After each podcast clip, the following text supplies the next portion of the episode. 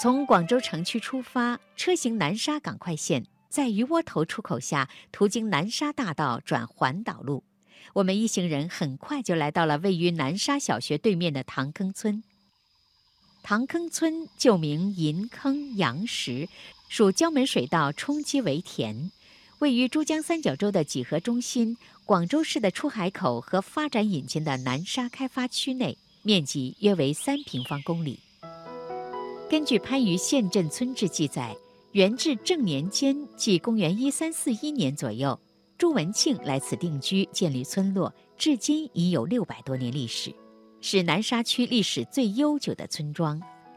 我们从东南进出口进入塘坑村，经过牌坊后，首先就来到了朱文庆公祠。朱文庆公祠由朱氏五世祖朱义士建于明末，是一座两进的祠堂。木结构，青砖墙，用花岗岩石筑墙角。在文庆公祠里，记者看到了村民在黑板上手抄的新编乐曲歌词和曲谱。今年七十三岁的唐伯是土生土长的唐坑村村民。他告诉记者，村里不少老人爱好乐曲，组成乐曲私火局。逢周二、四、六晚上，老人们聚在公祠里吹拉弹唱，自娱自乐。现在生活无忧，孩子也成家了，我终于安心和朋友唱唱乐曲。现在村里有乐曲社，我们经常开私火局。虽然年纪大了，身体不好，但我们一起唱起乐曲，什么病痛都忘记了，进入忘我的状态。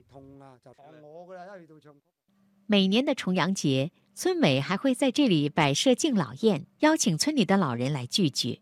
除了乐曲社，文庆公祠还是村里的数字影院。公祠外的广场每天晚上都有露天电影，架上大屏幕，搬出新音响。村里的年轻人都喜欢来这里聊天。塘坑村村委的工作人员张先生介绍，目前塘坑村保留有近十个明末清初的宗祠建筑，这在广东古村落当中实属罕见。村委一方面对这些建筑本着修旧如旧的原则进行修葺和保存，另一方面通过活化利用增加村里的公共空间。我们村的祠堂以前就是做一些大的喜庆活动，还有举办一些仪式。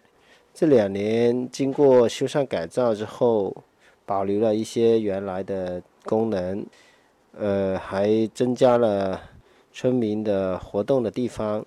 可以是唱一下乐曲啊，那个打打牌呀，呃，提高了祠堂的利用率，村民的生活也更加便利了。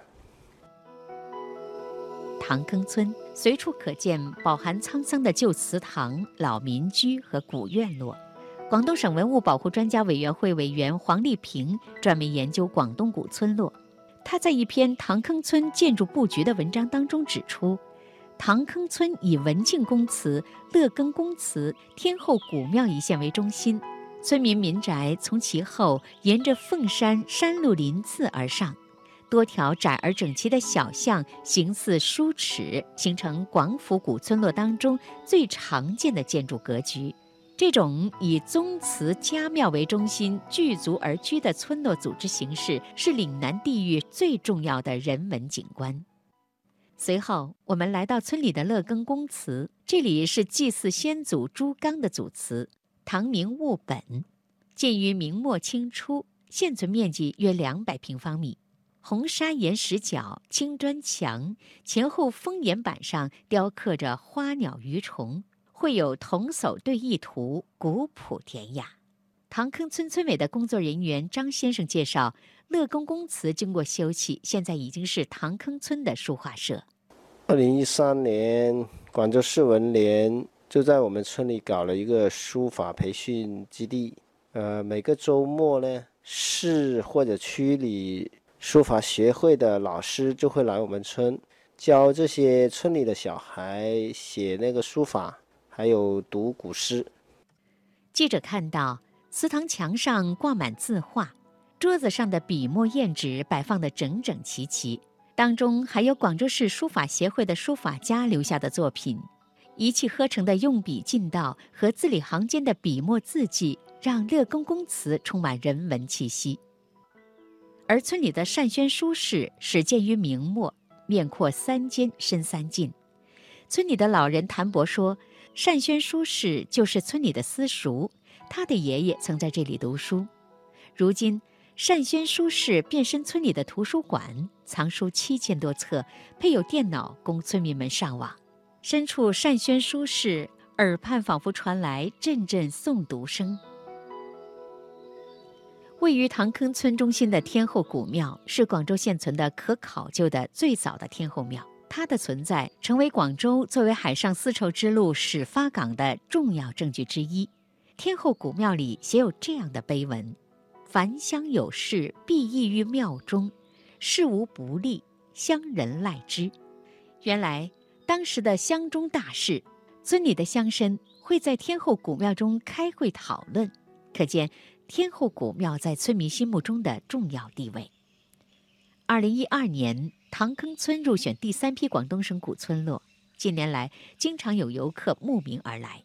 适度的开发和严格的保护在这里并行不悖。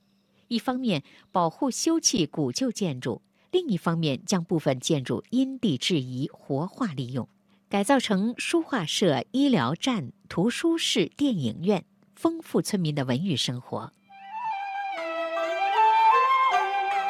漫步在塘坑村，你可以探究先辈精心设计的村落格局，可以在寺堂驻足欣赏一段乐曲南音。